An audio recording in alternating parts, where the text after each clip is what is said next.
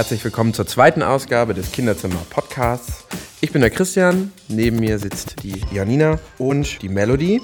Und heute stellen wir euch einmal das Band 2 unseres Kizipendiums vor.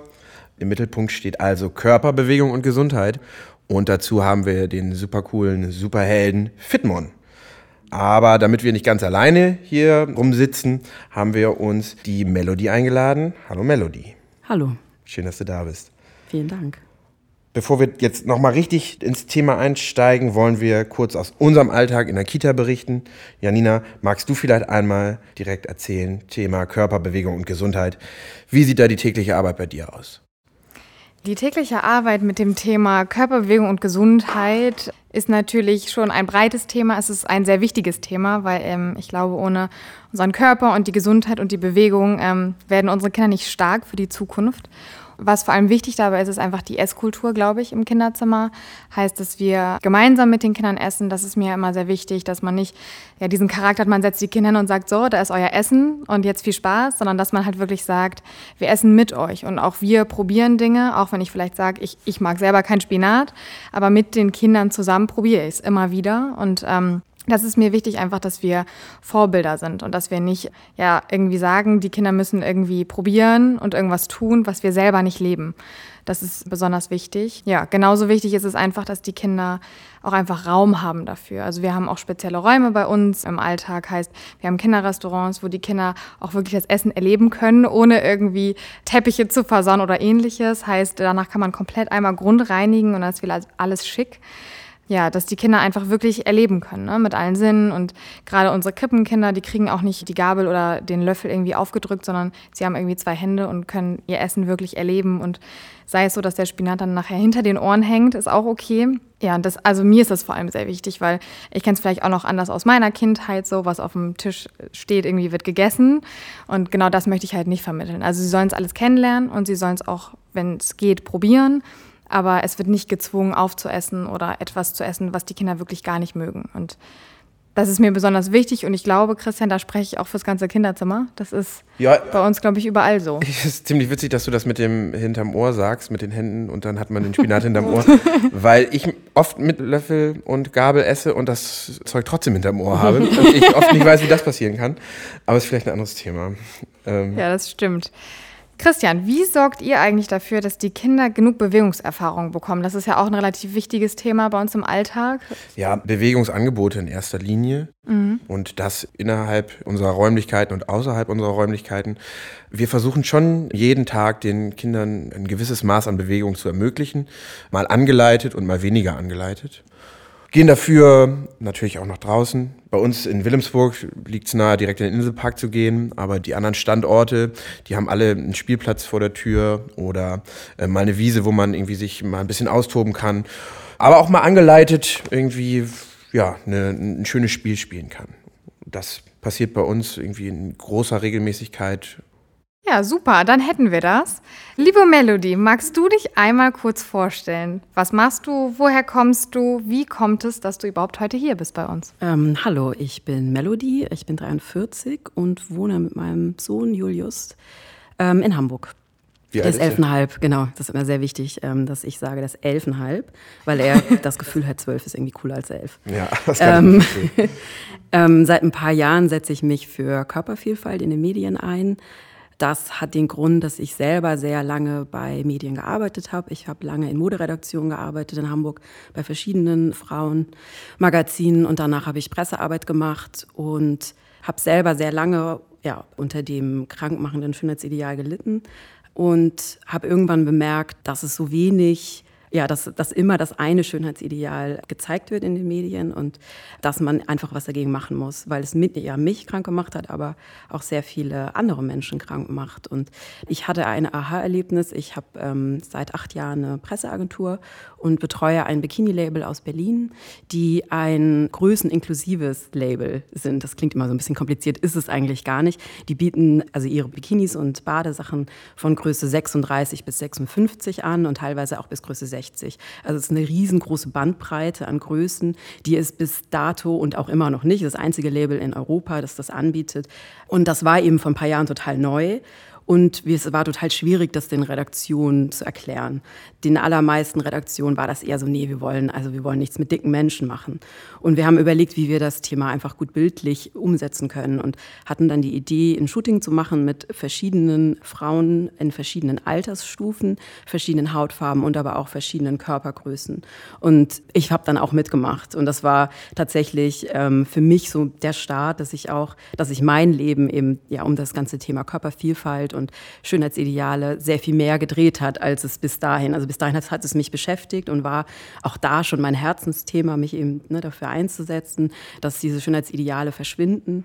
Und das war aber dann so der Startpunkt, dass auf einmal ich mich auch in einem Bikini überhaupt gezeigt habe. Und dieses Shooting damals hat so krass viel ähm, Aufmerksamkeit erzeugt, weil es tatsächlich in Deutschland bis dato das erste Shooting war, das so divers war, was eigentlich auch schon krass ist, weil das war 2017, glaube ich. Und bis dahin gab es kein vergleichbares Shooting mit verschiedenen Frauen, also die so eine Diversität haben. Ne? Nicht nur eben verschiedene Körpergrößen, sondern auch verschiedenes Alter und verschiedene Hautfarben. Und genau, es war für mich so der Start, mich dann ab dem Moment immer mehr mit dem Thema eben auch nach außen zu beschäftigen und auch nach außen das so rauszutragen, also mit meinem Instagram und ja, mit Vorträgen. Das ist ganz lustig, weil ich habe dich hier vorher auch ausgecheckt bei Instagram und habe gedacht, ui, äh, da hat aber jemand äh, ziemlich viele Bikini-Fotos und, ja. und Bademantel-Fotos, ähm, Bademantel stimmt gar nicht, äh, Badeanzug-Fotos ja. drin und, und war erst ein bisschen überrascht, aber habe dann eben auch kurz äh, das einmal ausgecheckt und gesehen, ah ja, da ähm, ja, dass du da für, die, für diesen Anbieter auch was machst, ne? Genau, ich hab, genau, ich, also ich mache für das Label Pressearbeit. Ja, das Label. Genau, und jetzt haben wir schon das neue Shooting wieder gemacht. Ich glaube, also wahrscheinlich hast du jetzt die neuen Fotos gesehen. Genau, und das war eben vor ein paar Jahren, als ich das gemacht habe. Ich hatte ja eben eine PR-Agentur. Natürlich super ungewöhnlich, dass sich jemand mit einer Nicht-Idealfigur über 40 in einem Bikini bei Instagram zeigt. Und ja. ich habe damit schon auch gerechnet, dass es ähm, also unterschiedliche Kommentare auslöst, aber dass das Feedback so war, wie es dann eben also so positiv war und oder überhaupt so ein großes Feedback ausgelöst hat und so ein großes Interesse auch an das also das ganze Thema Körpervielfalt, das hat mich sehr überrascht und deshalb mache ich das jetzt auch quasi hauptberuflich, mich ähm, mit dem Thema auseinanderzusetzen und ähm, mit anderen Leuten darüber zu sprechen. Du wirkst leidenschaftlich und das. Ähm, leidenschaftlich im Bikini, ja. ja, und auch ohne. Also du hast jetzt ja auch kein Bikini an, um das einmal hier nee, zu Nee, genau, aber es ist tatsächlich schon lustig, weil ich sehr oft gefragt werde, immer so, warum musst du dich denn immer in Unterwäsche zeigen oder immer in Bikini? Also die Frage bekomme ich wirklich ganz oft, natürlich auch von Familie und engen Freundinnen, weil die nervt das wahrscheinlich auch. Also irgendwann hat man auch mal alles gesehen. So. Aber es geht gar nicht darum. Es geht wirklich auch darum, also für mich, ich mache das gar nicht, dass jetzt Leute sagen, Mensch, toll oder so, sondern es geht mir hauptsächlich einfach um die Sehgewohnheiten. Die meisten Leute, wenn sie bei Instagram Instagram sich runterscrollen, sehen halt Menschen in Idealfigur irgendwo am Strand sitzen. Mhm. Und das höre ich immer wieder auch als Feedback. Und dann kommt aber jemand wie ich, die eben keine Idealfigur hat und die zeigt sich aber genauso. Und es löst bei den meisten Leuten erstmal sowas wie Hoppla aus. Und bei den meisten Leuten wäre dieses Hoppla gar nicht, wenn ich jetzt eben eine Idealfigur hätte. Würde man denken, ja, warum auch immer die sich jetzt in meiner Unterwäsche zeigt, aber es wäre jetzt nicht so dieses, hä, warum? Und genau das, also genau deshalb mache ich das, um eben diese Sehgewohnheiten zu verändern und auch so, ein, ja, so eine Konversation eben, wie wir sie heute haben, ähm, in Gang zu setzen. Und jetzt hast du auch einen Beitrag in unserem Kizipendium geschrieben. Und der heißt Body Positivity. Oder der ist unter dem, unter dem Label Body Positivity ist mehr als ein Modewort. Jetzt hast du aber schon ganz oft von Körpervielfalt gesprochen. Magst du da vielleicht noch mal einmal ganz kurz erklären, was das eigentlich ist und was Body Positivity, dass das eigentlich vielleicht gar nicht der richtige Begriff dafür ist? Ja, Body Positivity ähm, wird in Deutschland wirklich sehr als Modewort verwendet. Ganz viele Leute wissen auch gar nicht so genau, was es ist. Ich muss es auch immer wieder erklären. Also Body Positivity ist eine politische Bewegung aus den USA. Die hat ihren Anfang in den 70er Jahren. Es kommt aus der, aus der Fat Liberation, aus dem Fat Liberation Movement. Und es ist eine politische Bewegung, die sich dafür einsetzt, dass alle Körper ähm, ohne Gewichtsdiskriminierung eben leben und Ausgrenzung leben können. Und das ist eher was, was quasi unsere Gesellschaft betrifft. Und ganz oft wird Body Positivity aber auch verwechselt mit dem Thema Self-Love. Natürlich will man in der Body Positivity Bewegung auch, also jeder Mensch soll sich ähm, selber mögen dürfen. Und das ist wichtig. Und Self-Love ist auch total das Thema natürlich. Aber man darf das nicht verwechseln. Und ich finde es in Deutschland mit dem Begriff wird extrem um sich geworfen gerade. Und es gibt eben verschiedene Leute, die sehr nah am Schönheitsideal sind und dann über Body Positivity schreiben, aber im gleichen Satz erwähnen, dass dick nicht, dass dick ungesund ist. Und das ist eben genau der Widerspruch, mhm. weil sich ja eben die Bewegung dafür einsetzt, dass alle Menschen, egal ähm, ob sie mehrgewichtig sind oder vor allem, wenn sie mehrgewichtig sind, dick sind oder fett sind, eben ein Leben leben können ohne Diskriminierung. Und ähm, ja, das widerspricht sich in Deutschland ganz oft. Deshalb spreche ich mehr von Körpervielfalt und setze mich mehr eben für Körpervielfalt ein. Und die, wenn man sich so umguckt, zwar in der Gesellschaft da ist, es gibt dicke Leute, dünne Leute, kleine, große, Leute mit dicken Bäuchen, mit dicken Hintern. Und das ist total normal, das ist unsere Gesellschaft. Aber wenn man sich die Magazine anguckt oder die Fernsehsendungen oder auch die Werbung, sieht man ganz, ganz selten mal, vor allem bei Frauen ist es noch weniger. Es gibt ab und zu mal vielleicht einen dicken Mann, der dann Kommissar, einen Kommissar spielen darf, wo aber auch die Körpergröße keine große Rolle spielt. Aber es gibt zum Beispiel keine dicke weibliche Kommissarin oder Hauptdarstellerin Stimmt. in einem Film, die einfach so wie sie ist sein darf, die jetzt nicht, oft ist es dann bei dicken Leuten so, dass dann müssen sie die lustige sein, die lustige beste Freundin Freundin oder so, mhm. die aber irgendwie keinen Typen abbekommt und dann immer auf Diät ist. Das ist oft die Rolle, die dicken Frauen vor allem zugeschrieben wird. Aber so eine dicke äh, Talkshow-Host, die einfach, das gibt es nicht. Und ähm, genau dafür setze ich mich ein, dass, ich, dass es sich ändert, dass es sich in den Modemagazinen ändert, dass es sich in der Werbung ändert. Und es gibt auch schon so eine gleiche Veränderung weil eben das Thema Body Positivity auch so in aller Munde gerade ist, gibt es eine leichte Veränderung, aber ganz oft hört es eben bei einer bestimmten Körpergröße auf. Also ganz oft wird mir dann auch gesagt, na ja, aber dann so so eine richtig dicke Person können wir dann eben nicht zeigen in der Werbung und das stimmt aber eben auch nicht, weil es gibt ja zum Beispiel auch diesen einen Fußballfunktionär, der sehr dick ist oder der mehrgewichtig ist und der auch schon Werbung gemacht hat. Also bei solchen Leuten geht es dann, aber bei Frauen ist es oft ein sehr enges, eng gefasstes Schönheitsideal, was dann noch so okay ist. Curvy ist okay, aber so zu dick darf sie dann auch nicht sein. Ach, muss ich, mal eben, ich muss kurz überlegen. Mal kurz sagen. Kirby. Kirby. Ähm, das ist so ein Geist oder so, ne? Oder? Was ist das nochmal? Nee, Kirby. Also wenn jemand Ach, so Kirby, Ach so. Ist. Aber Kirby ist, glaube ich, ein Geist. ah, das habe ich jetzt erst verstanden. Okay, Kirby, ja, natürlich. Oh, sorry, da habe ich meine Englischkenntnisse noch ein bisschen. Und ich arbeite in einem bilingualen Kindergarten. ähm, okay. Ähm, ja, ab Kirby, Kirby. Äh, dann können wir vielleicht den, den Schluss zum, zum Kindergarten ziehen ähm, oder zur Kindertageseinrichtung und hin zu Kindern allgemein. Wie, wie versuchst du deinem Sohn ein gutes Körpergefühl mitzugeben oder ein, ein, gute, ein gutes Selbstgefühl mitzugeben? Was macht ihr? Was machst du? Also das fängt vor allem natürlich schon damit an, dass ich, gut, ich kann das nur von mir sprechen, ich versuche ein starkes Vorbild eben zu sein und versuche nicht und habe die letzten Jahre auch schon versucht, nicht negativ über meinen Körper zu sprechen. Also nicht vorm Spiegel zu sagen, oh, ich, hab, ich, ich bin zu dick, ich fühle mich zu dick oder ich, meine Beine sind zu dick oder was auch immer oder ich kann bestimmte Sachen nicht anziehen oder auch zu ihm nicht zu sagen, du kannst bestimmte Sachen nicht anziehen. Bei mir fing das schon sehr früh an, eben auch im Kindergarten, in der Kindergartenzeit, dass mir von Erzieherinnen, aber auch von äh, meinen Eltern und vom Umfeld der Tanten gesagt wurde, welche Bekleidung ich anziehen kann und welche nicht. Also so früh fing das bei mir eben an mit diesem Gefühl, Gefühl der Unzulänglichkeit meines eigenen Körpers. Also dieses, ich hatte immer das Gefühl, dass mit meinem Körper was nicht stimmt, obwohl der total in Ordnung war. Der hat mich bis heute ähm, durchs Leben begleitet und ähm, trotzdem war ganz früh schon dieses Gefühl da, dass mit meinem Körper was nicht stimmt und dass ich mich ganz dort anstrengen muss, um diesen Körper in eine andere Form zu bringen, weil diese Form, die mein Körper von Natur aus hat, also eher eine rundlichere, dicke Form mit einem dicken Bauch, die ich als kleines Kind eben auch schon hatte, hat sich nicht groß verändert, meine Körperform.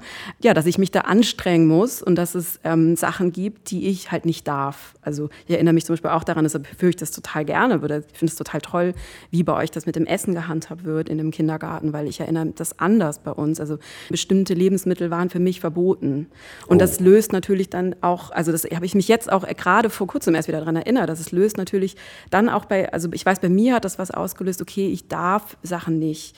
Warum darf ich dann keine Kartoffeln essen oder ich weiß nicht mehr genau, was das war oder, oder nur ein kleines Stück Kuchen oder so. Mhm. Also diese, und das ist was, was ich auch bei meinem Sohn eben versuche. Also Lebensmittel oder Essen, Ernährung sowieso also dieses intuitive Essen, natürlich darf man auch mal Schokolade. Natürlich essen wir jetzt nicht jeden Tag eine Packung Schokolade oder was weiß ich, trinken Cola oder sowas, literweise. Aber es ist auch mal okay. Also ich versuche ihm da wirklich so diese Freiheit, so dieses Intuitive, was mir halt von ganz früher Kindheit genommen wurde, was ich mir in den letzten Jahren wirklich wieder äh, wo ich mich wieder darauf einlassen musste, auf dieses Intuitive, dass mein Körper mir schon sagt, was er braucht. und eben Lebensmittel nicht zu bewerten. Also nicht zu sagen, nee, also jetzt reicht's mal mit, ein Stück ist genug so, ne? Oder das darfst du nicht, weil da ist total viel, das und das drin. Also wirklich versuchen, natürlich ist logisch, dass man jetzt Kinder ne, den ganzen Tag nicht irgendwie hoch zuckerhaltigen. Ähm, aber ich glaube, das sind die meisten Leute ja auch mittlerweile so informiert, dass das jetzt nicht. Aber trotzdem ist es eben dieses Vorbild und ich glaube, das ist ganz vielen Eltern nicht bewusst. Ich habe mit vielen Eltern auch letzten Jahren darüber gesprochen und viele Mütter kamen dann nach so Konferenzen oder Veranstaltungen zu mir, meinten, Mensch, vielen Dank. Ich habe da noch gar nicht so drüber nachgedacht. Also so, wenn man zum Beispiel für die Kinder was kocht, und dann aber nur ein Salat isst. Mhm. Und dann fragen die Kinder, warum isst du denn nur ein Salat? Und dann sagt die Mutter oder der Vater oder die, die Betreuungsperson, weil ich zu dick bin, weil ich auf Diät bin. Und Kinder ahmen die Gesprächsthemen nach und aber auch die Verhaltensweisen. Das ist was, was auch sämtliche ähm, Beraterinnen eben sagen aus der Ernährungs-Essstörungsberatung, dass Kinder eben ganz viel, gerade am Anfang, eben nachahmen. Ne? Und dann eben das von den Eltern oder von den Erziehern in dem Fall, wenn ihr dann mit den Kindern isst. Klar, wir müssen auf jeden Fall immer als Vorbild fungieren. Ne? Und ich glaube, wenn man genau das nicht tut und halt nicht mit isst, zum Beispiel, gucken die Kinder sich das ab. Und ja, das oder ist halt genau, das Gefährliche daran. Genau, einfach. oder halt, wenn einer besonders, gibt ja immer Kinder, die haben besonders viel Hunger. Vielleicht sind das manchmal auch die Kinder, die halt ein höheres Gewicht haben als andere Kinder, aber dann das Kind das auch zuzulassen. Also dann, okay, dann hast du jetzt Bock auf noch drei Kartoffeln mehr, dann okay. Dann, also das nicht zu bewerten wie, Mensch, dann wirst du ja noch dicker oder pass mal ein bisschen auf. Also diesen Spruch, den kenne ich wirklich mein ganzes Leben, du, du musst auf aufpassen. Ist immer so, auf was muss ich aufpassen? Also ich bin ein ganz normaler. Du bist nicht im Straßenverkehr, nee, du willst was also essen, weil so, ne? ich habe nie verstanden und bis heute verstehe ich das nicht, wenn wildfremde Leute mir manchmal so per Instagram-Message oder per E-Mail oder wo auch immer immer wieder so Tipps geben, so ja, du musst wirklich mal aufpassen und immer so, du kennst mich gar nicht, du weißt gar nicht, was ich esse oder ähm, und das ist bei Kindern, bei so kleinen Kindern eben auch total wichtig, das wirklich so ohne Wertung. Es geht ja auch in die andere Richtung. Ich habe gerade mir die eine Studie nochmal vom Robert Koch Institut, diese Kicks-Studie, ich weiß nicht, die kennt ihr wahrscheinlich, wo eben Kinder, die sind ein bisschen älter als die Kindergartenkinder. Ich glaube, die sind von muss ich jetzt nochmal, weiß ich jetzt nicht welches Alter, aber ich glaube von 11 bis 17 waren die, nicht jünger. Und da fand ich das extrem verheerend, das zu lesen, wie viele Kinder eben schon Essstörungen haben. Mhm. Also waren, ich glaube, ich habe es mir extra aufgeschrieben, Zahlen kann ich mir nämlich nicht merken. Äh, 27,9 Prozent der Mädchen haben Anfänge oder Anzeichen von einer Essstörung und 12,1 Prozent ähm, von den Jungs. Und das ist ja wirklich extrem ja, extrem traurig. Ich habe mit einer Frau von der Essstörungszentrum in Frankfurt gesprochen und sie meinte eben auch, dass die Patientinnen und Patienten, die kommen zu ihnen, die werden in den letzten Jahren immer jünger. Es werden auch immer mehr Jungs, also Thema Essstörungen sind ja hauptsächlich Frauen betroffen. Es werden immer mehr, auch Jungs und auch kleine Kinder. Und ihre jüngste Patientin war eben sieben. Okay.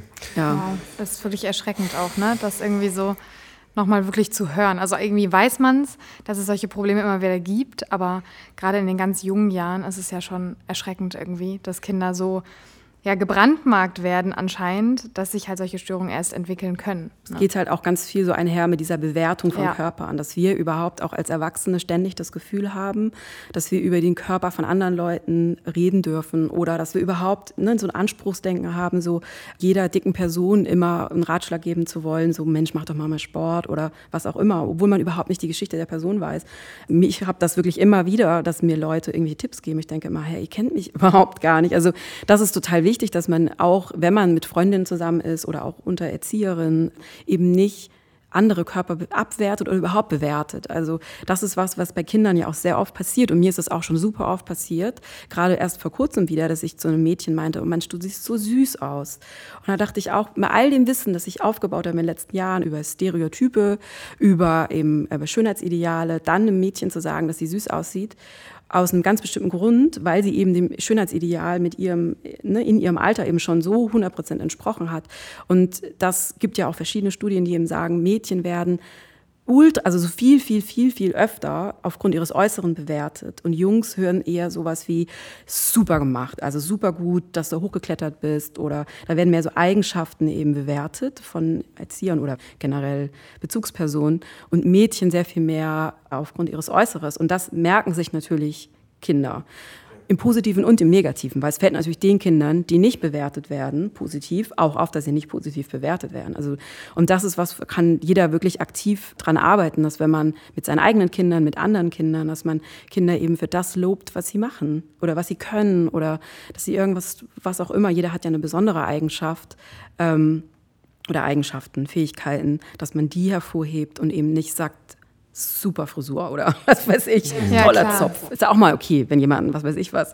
Aber klar, dass man mal was Besonderes absolut, ist, kann man es schon hervorheben. Aber es ist immer wieder so. diesen ja. Unterschied eben auch, dass man, Jungs würde man wirklich selten sagen, Mensch, toll, also mein Sohn, ich fand das so irre, weil mein Sohn kam vor ein paar Monaten von der Schule und dann meinte ich, na, wie war's? Und meinte, ja, irgendwie war das heute voll komisch. Wir haben heute so eine Komplimente-Runde gemacht. Mhm. Und ähm, dann hat er mir das, ich so, was verstehe ich nicht, habe ich noch nie gehört, eine Komplimente-Runde. Und dann meinte er so, ja, immer ein Kind musste einem anderen Kind ein Kompliment machen. Und hört er meinte, sich ganz gut an, hört ne? sich voll gut an. Ja. Und dann war ich natürlich total schockiert, als er meinte, alle Mädchen haben von anderen Mädchen also bei denen war das sehr getrennt, Jungs und Mädchen, weil das Alter in fünfte ja, Klasse oder. Und ähm, er meinte eben, ähm, ein anderer Junge hätte zu ihm gesagt, als einziger Junge wurde er nicht aufgrund seiner Fähigkeiten, du bist laut, du kannst toll singen oder was weiß ich, was die anderen gesagt bekommen haben, wurde bei ihm wurde gesagt, du hast ein süßes Lächeln. Und das ist ähm, oh, das Und ich habe dann daraufhin auf dem Klassenlehrer geschrieben, weil ich meinte, diese Komplimente-Runde sollte man vielleicht nochmal überdenken, dass vielleicht das äußere Erscheinungsbild sollte vielleicht bei so einer Komplimente-Runde nicht im Zentrum stehen, weil das ganz früh eben schon so eine Unzulänglichkeit auslöst. Also ich kenne das eben, als einziges dickes Kind in so einer Runde zu sitzen oder als dickes Kind in der Schule immer als Letzte zu sein, die gewählt wird bei bestimmten Spielen oder die immer gehänselt wird. Ähm, und dann in so einer Runde zu sitzen, ich stelle es mir furchtbar vor und alle kriegen ein Kompliment aufgrund, was auch immer, ihres Äußeres, nur die einzige dicke Person dann nicht. Hm. Also besser. Und er hat es auch total eingesehen. Er meinte, er hat tatsächlich in seiner ganzen Laufbahn noch nie darüber nachgedacht. Und das war dann voll, war dann am Ende waren wir beide glücklich. Dass ja. es kann ja auch sein, dass so eine Kritik auch mal. Ja, Aber ich glaube, genau das ist auch wichtig, ne? dass man immer mal wieder so Impulse auch von außen kriegt selber nochmal drüber nachzudenken.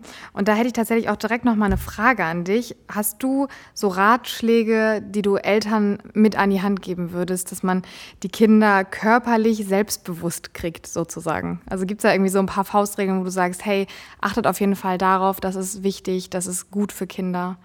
Also wichtig finde ich wirklich immer wieder diesen Fokus so vom, wie sehe ich aus, zu dahin zu bringen, was macht mein Körper alles Tolles für mich.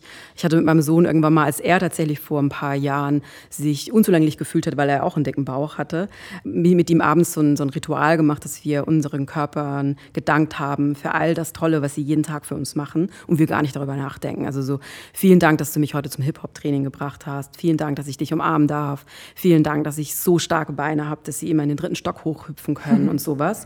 Und das hat meinem Sohn, ich fange jetzt auch gleich mal mit Heulen, aber ähm, meinem Sohn ähm, vor kurzem stellt er sich so vor den Spiegel und er meinte, Mama, ich bin jetzt auch wie du. Ich finde mich jetzt schon auch ziemlich gut. Ach, und das schön. war, ich musste mich wegdrehen, weil ich hab, ja. musste rausgehen, weil ich natürlich sofort angefangen habe mit Heulen. Aber es war so, es war halt wirklich hart, als er vor ein paar Jahren meinte, ähm, dass er sich nicht wohlfühlt, dass er gehänselt wird. Und ich habe halt genau natürlich das gesehen, was ich erlebt habe in meiner Kindheit. Und ich weiß auch nicht, ob das jetzt unbedingt genau der, das Einzige war, was ihm geholfen hat. Es gibt bestimmt noch andere Sachen, aber ich weiß, dass mir das auch immer wieder gut getan hat, weil als erwachsene Person setzt man sich ja auch nicht abends hin und denkt seinen Füßen oder seinem Bein oder seinem Herz oder so. Es ist ja auch vielleicht, also macht man nicht, so viel Zeit hat man überhaupt gar ja, nicht, aber ich fand es auch für mich schön, dann so diesen Moment so, hey, okay, wir danken jetzt drei bestimmten Körperteilen, die heute was Tolles für uns gemacht haben. Und das hilft auf jeden Fall sehr eben von so Sachen, die wir vielleicht nicht schön finden oder die andere nicht schön finden. Ähm, ja, dass man sich einfach auf diese positiven Sachen ähm, wieder zurückberuft. Oder wichtig finde ich auch, dass man nicht über andere Menschen schlecht redet und auch nicht über andere Körper. So, guck mal, der fette Mann oder so. Das ist einfach nur ein Mensch, der sein Leben für sich hin lebt und der hat einen Körper wie jeder andere auch. Und nur, dass er eben nicht dem Ideal entspricht. Was ich auch wichtig finde, ist, dass man mit Worten wirklich aufpasst. Mhm. Das habe ich auch immer wieder so in den letzten Jahren erlebt, dass sehr, sehr, sehr, sehr viele Menschen das Wort dick und fett natürlich, also in, natürlich, also in so einem negativen Kontext benutzen. Ja. Ähm, eigentlich fühlen sich alle zu dick. Also wenn man fragt, jeder fühlt sich zu dick. Aber wichtig ist, dick ist eben kein Gefühl, es ist ein Zustand. Also es ist dick, jemand ist dick oder er ist eben nicht dick. Und dass man anfängt, Körper richtig zu beschreiben. Und wenn man sich selber unzulänglich fühlt als Mutter oder als Erzieherin oder als Erzieher oder als Vater oder als Bezugsperson, dass man ein anderes Wort dafür findet. Also nicht, boah, ich fühle mich dick, sondern so, boah, ich habe irgendwie viel gegessen vielleicht. Oder ich fühle mich halt irgendwie komisch oder schwer. Oder dass man das anders sagt, aber eben nicht, dass dick etwas ist, was so was Negatives ausdrückt. Ja, Schlagwörter, ne, die man immer wieder Immer wieder, mir geht es auch so. Also so. ist es jetzt auch nicht, beschäftige mich wirklich schon lange damit mhm. und ich mache auch nicht alles richtig. Also es ist auch okay, dass man es dann mal wieder vergisst. Aber wichtig ist, dass man sich wirklich darauf besinnt, dass Worte eben wirklich so für viele Leute so eine Realität eben auch schaffen. Und wenn dick und fett immer was Negatives ist, dann ist auch die Person, der die eben diese Adjektive zugeschrieben werden, auch am Endeffekt was Negatives. Und das ist was total Wichtiges. Deshalb in dieser ganzen Bewegung werden die Worte wieder ganz normal ähm, verwendet. Und ich habe das ganz oft, wenn ich in Interviews oder so sage, dass, also ich werde oft gefragt, darf ich das sagen, dass du dick bist? Oder würdest du selbst sagen, dass du dick bist? Und dann das merke ich schon mal schon, die Leute sind so ganz uh, gehemmt. So kommt man so ja. auf den schlittrigen Boden, so darf man. Aber natürlich, ähm, ja, am besten gar nicht über andere Körper sprechen, also auch nicht. Also kommt man auch nicht in, in Schwierigkeiten. Außer heute natürlich. Ja, genau. Ähm, deshalb äh, würde ich fast noch mal einmal zu einer Frage kommen, die mir im Kindergartenalltag ganz oft begegnet. Nakidai, alle sind heute Nakidai und keiner findet was dabei. Das ist ein Song, den wir im Sommer immer singen. Und eigentlich finde ich das ganz schön, weil dann sieht man irgendwie die, alle sehen irgendwie gleich aus, wir sind am Ende doch irgendwie alle dieselben. Ob der jetzt mit großem Bauch oder großen Füßen oder einer dicken Nase spielt eigentlich keine Rolle. So grundsätzlich sind wir schon ziemlich ähnlich. Wie geht ihr zu Hause bei euch äh, mit Nacktheit um? Ist das äh, ein Thema, was ihr irgendwie explizit behandelt irgendwie jeden Tag oder ist es ganz natürlich? Erzähl mal. Also ich laufe sehr oft nackt rum und mein Sohn ist ja jetzt eben schon äh, so vorpubertär mhm. oder schon in der Pubertät, ich weiß nicht. Ähm, aber er findet das jetzt mittlerweile wirklich höchst empörend, dass ich immer nackt bin. ähm, und dass ich mich eben auch so zeige, ne, wie du eben vorher schon meintest, also dass ich dann mich in Unterwäsche oder Bikini, das findet er auch mittlerweile blöd. Er versteht, dass es meine Arbeit quasi jetzt ist. Er zeigt sich vor mir jetzt natürlich auch das Alter eben nicht mehr nackt. Ich darf auch auf gar keinen Fall mehr überhaupt, also nicht mal reinluschern ins Bad, wenn er da drin ist. Aber es ist ja auch eher eine Sache der Privatsphäre vielleicht einfach. Ne? Auf jeden Fall. Also bei ihm ist eben diese Scham. Die, das, was jetzt irgendwie gerade sich entwickelt. Absolut, genau. Elfeinhalb sagtest du? Ja, genau. Also ich bin auf jeden Fall sehr gerne nackt, aber das ist jetzt auch noch nicht so lange so, dass ich gerne nackt bin. Also ich wäre früher ähm, niemals in eine Sauna oder sowas gegangen und hätte niemals vor fremden Leuten meinen Körper gezeigt. Heute jetzt habe ich so ein, jetzt ist es mir tatsächlich auch egal, was andere denken oder es juckt mich einfach nicht, aber ich weiß eben sogar aus dieser Kindergartenzeit, ich habe so eine ganze Kiste gefunden mit Fotos und von mir aus der Kindheit und habe eben so ein Foto wiedergefunden aus dem Kindergarten, wo ich sechs war und die Erzieherin hat das Foto von mir gemacht und ich erinnere mich, habe mich sofort, als ich das Bild gesehen habe, wieder an diesen Moment erinnert. Also ich sehe das auch in meinen Augen. Ich habe zwar gelächelt so halb, aber trotzdem war ich in Panik im Moment, weil ich damals immer wieder wegen meinem dicken Bauch gehänselt wurde. Mhm. Und jetzt sehe ich ein ganz schlankes Mädchen. Man sieht meinen Bauch nicht, weil ich meinen Bein so ein bisschen komisch über das andere Bein hebe. Und weil ich damit eben meinen Bauch verdecken wollte. Und ich weiß, dass bei uns im Kindergarten, gut, das war ja aber auch schon Anfang der 80er, ist auch schon ein bisschen länger her, ähm, auch ganz oft draußen durfte man dann irgendwie nackt sein, im Sandkasten oder sowas. Aber dass ich, ja, aufgrund dessen, dass ich eben dicker war als andere Kinder, da schon mehr gehänselt wurde. Und ich glaube, da muss man vielleicht, weiß ich nicht, auch gucken im, im, so im Alltag mit Kindern, wer, welches Kind fühlt sich total wohl, welches Kind, ja, macht ihr wahrscheinlich auch, aber. Ja, also nackt sein ist jetzt nicht ja. unbedingt Pflicht. ähm, das, ist, das machen die Kinder natürlich selber und ich glaube, das ist auch das Wichtige. Ne? Also, dass man mhm. die Kinder einfach lässt und klar, in gewissen Situationen kann man vielleicht nicht nackt sein, man kann nicht nackt einkaufen gehen und das müssen Kinder natürlich auch lernen, aber ich finde, gerade so im Sommer oder so beim Planschen finde ich es total fein, wenn Kinder auch mal sagen, ich möchte nackt sein. ja, wann sieht man mal überhaupt, also ich meine, als Erwachsener, klar, kann man dann in die Sauna gehen und man sieht andere Körper, aber ja, also für Kinder ist das auch einfach total wichtig, so viele verschiedene Körper ja zu sehen. Und einfach normales, no, ja. normales Verhältnis zur Nacktheit ja. zu entwickeln zu wissen, wie man selbst nackt aussieht ähm, und zu wissen, wie andere nackt aussehen, äh, hilft mir einfach, um zu verstehen, was ich bin. Und darum geht es ja gerade auch ganz viel in, in, mhm. im, Kinder, im Kindergartenalltag. Ja. Ähm, ja, zu, ein Gefühl dafür zu entwickeln, wer bin ich eigentlich, wer sind die anderen und wie kommen wir irgendwie gemeinsam auf einen Nenner. Und da spielt Nacktheit einfach auch eine Rolle. Es ist schade, dass wir uns das, dass das nicht mehr so ist. Ne? Diese, also finde ich, denke ich gerade so, diese ja, Unbeschwertheit, die man im Kindergarten hat, dass, dass man jetzt nicht einfach so im Sandkasten hockt und sich da überhaupt keinen, also halbnackt oder nackt ohne Hose. Würde man jetzt als Erwachsener nicht unbedingt machen, würde denken, huch, nee, das mhm. kann ich mich jetzt nicht. Aber es ist toll, das ist so eine Unbeschwertheit, dass Kinder das erleben können oder ihren Körper auch erleben können. Ja, ja super. Ja. Aber ja, mein Sohn, der ist jetzt, ähm, der war früher auch sehr gerne nackt. Das war auch, der war auch so ein Kind, der sehr oft auch im Winter ähm, im Kindergarten nackt war. Das auch durfte, aber das habe ich sehr oft gehört. Also es gibt sehr wohl auch Kinder, ne, die sich gerne ausziehen. Meine Kinder ziehen sich nicht so gerne aus, aber ja, durchaus gibt es gerne nackte Kinder. Aber das ist ja auch gut so, finde ich. Also wenn die das Bedürfnis einfach dazu haben, dann finde ich es auch falsch, die einfach immer zu stoppen. Weil ich glaube, genau da fängt es an, dass man den Kindern irgendwie so ein falsches Bild davon macht und sagt, hey, nackt sein ist irgendwie komisch, darfst du nicht. Also ich bin da relativ frei. Also wenn die Kinder nackt sein möchten, dann dürfen sie das. Ja, ich habe tatsächlich noch eine Frage, was mich wirklich interessiert. Du, so aus deiner Position her, was wünschst du dir vielleicht auch manchmal von Erziehern? Was können wir in unserem Kindergartenalltag umsetzen vielleicht auch oder was tun, damit die Kinder einfach einzigartig bleiben und sie darin gestärkt sind, einzigartig auch zu sein und dass es okay ist für sie? Ähm, ja, das wünsche ich mir von allen Menschen, die mit Kindern arbeiten oder auch von Eltern und Bezugspersonen und Mentorinnen. Eigentlich hast du es auch schon gesagt. Also ist eben diese Einzigartigkeit jedes Menschen oder jedes Kindes ähm, zu unterstützen und eben losgelöst von so einem äußeren Erscheinungsbild. Ähm, ich habe das oft gelesen in so Studien, dass Kinder, die eben ein höheres Körpergewicht aufweisen, dass sie ausgeschlossen wurden, dass mit denen nicht gespielt wurde, dass sie, wie bei mir, das ist auch schon wirklich lange her, es passiert wahrscheinlich heute, bei euch auf jeden Fall nicht, ähm, vielleicht in anderen Einrichtungen, dass Kinder dann an andere Tische gesetzt werden, damit die da die Kartoffeln nicht den anderen wegessen oder so. Aber dass man, ja, also sich immer wieder also selbst einfach als erwachsene Person, die mit Kindern arbeitet, bewusst macht, dass man ein ganz, ganz großes Vorbild ist. Ich glaube, das haben sehr viele Menschen das vergisst du natürlich auch im Alltag. Dann kann sie nicht jeden Tag, oh, ich bin ein Vorbild, aber sich das einfach nochmal so zurück zu, mhm. äh, so zurück zu besinnen und ja, wirklich auf diese Einzigartigkeit. Also wir sind alle so verschieden und der eine ist halt kleiner und dick und der andere ist eben groß und hat ganz lange Beine, aber wir sind alle gleich viel wert und das ist, glaube ich, wirklich total wichtig in der Arbeit mit Kindern, wirklich das hervorzuheben und dass es auch total okay ist, dass es nichts Negatives ist. Also dick wird immer gleich mit etwas gleichgesetzt, was krank ist.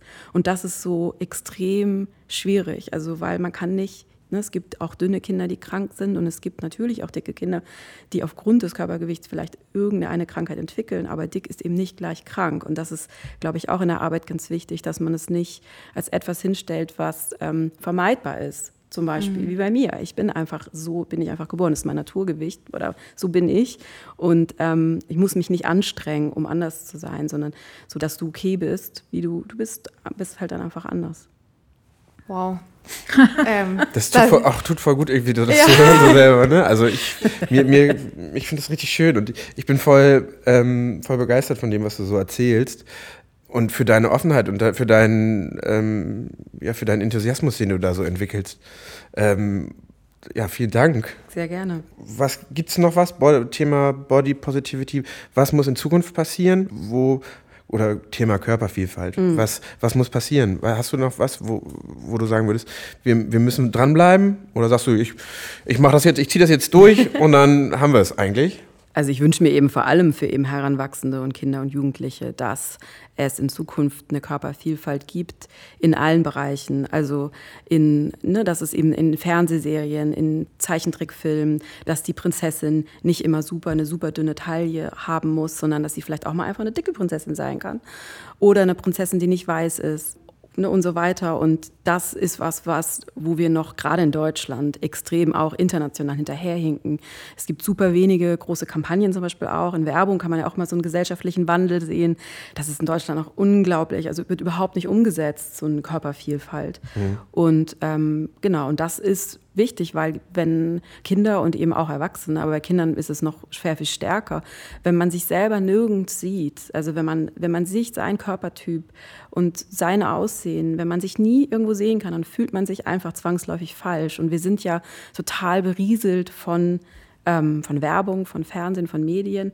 Auch wenn wir gar nicht, ähm, wenn wir sagen, unsere Kinder gucken aber kein Fernsehen und Magazine dürfen sie auch nicht, fahren hier trotzdem womöglich durch die Stadt oder laufen durch die Stadt oder überall sind Werbeplakate von Menschen mit der sogenannten Idealfigur. Und das macht eben ganz viel auch schon bei Kindern. Und das wünsche ich mir, dass, dass, ja, dass jeder Mensch sich auch wiederfinden kann in, in den Medien. Okay.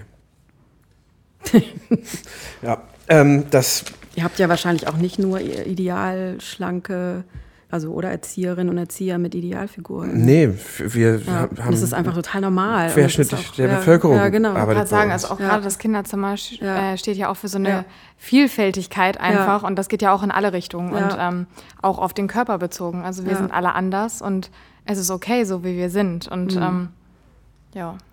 Ja, aber gerade deswegen ist es, mm. ist es wichtig und es ist einfach auch ein Lernprozess, den, den die Kinder machen, den, den du jetzt irgendwie auf die mm. harte Tour auch gemacht hast, ne, in mm. deiner Kindheit.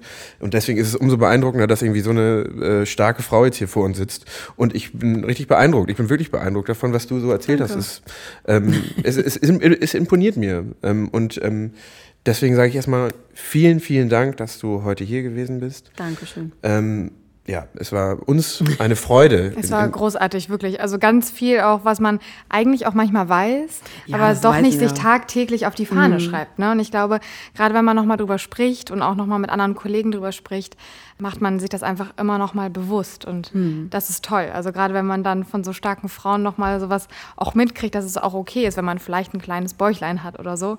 Es ist auch okay, einen großen Bauch zu haben. es ist, ja. Ja. Aber das tut gut, ja. Es ist, es ist schön. Und wenn wir das an unsere Kinder so weitergeben, dann sind wir, glaube ich, auf einem guten Weg. Auf jeden Fall. Das würde ich mir wirklich sehr wünschen. Also hier ist kein, kein Kind, das erleben muss, was ich und viele andere ja auch erlebt haben in ja, ihrer das stimmt. frühen Kindheit. Ja, wirklich. Vielen Dank. Sehr gerne. Dann würde ich jetzt noch mal einmal einen Ausblick geben ähm, zu unserem nächsten Podcast, den wir planen.